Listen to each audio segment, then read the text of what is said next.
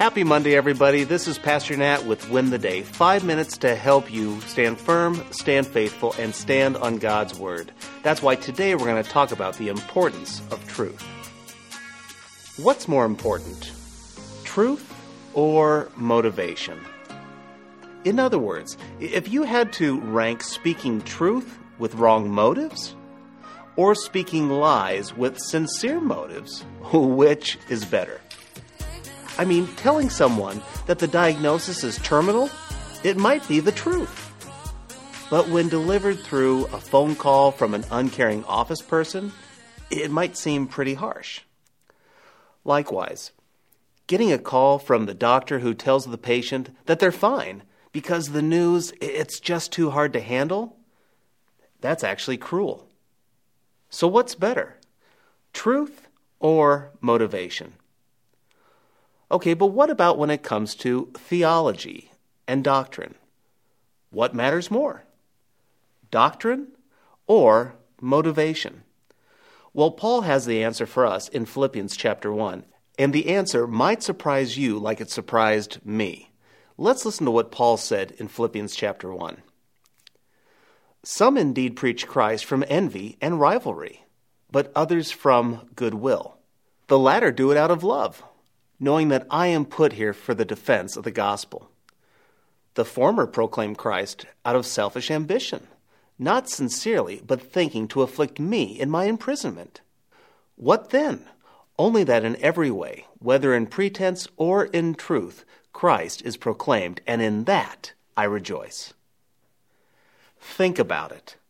Here's Paul sitting in his apartment on house arrest he turns on the TV, and there is this televangelist with his preacher sneakers, looking fly and spouting off the gospel. okay, well, that's not exactly what's happening with Paul. But Paul is aware of people sharing the gospel out of wrong motives. They aren't doing it just to see the gospel expand, but they want to be the top evangelist. They want to be that top church planner. You see, they're preaching the true gospel, but their motives stink.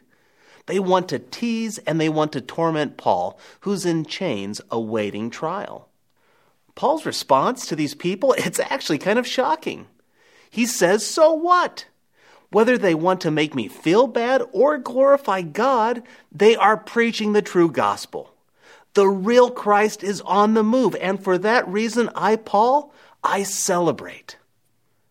So the question is doctrine or motivation?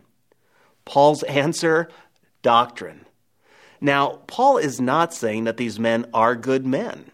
They're pretentious, and that offends God.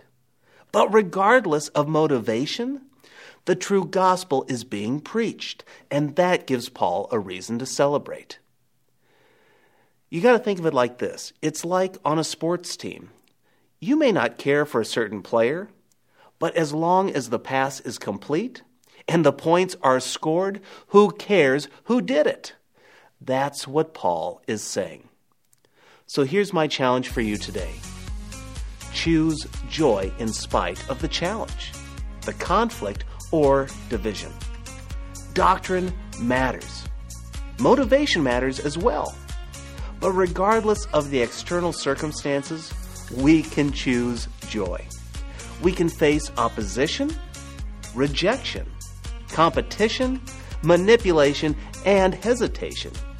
But as long as Christ remains, we win. Our joy is not dependent upon our circumstances, but upon our Savior. So today, I challenge you to choose joy.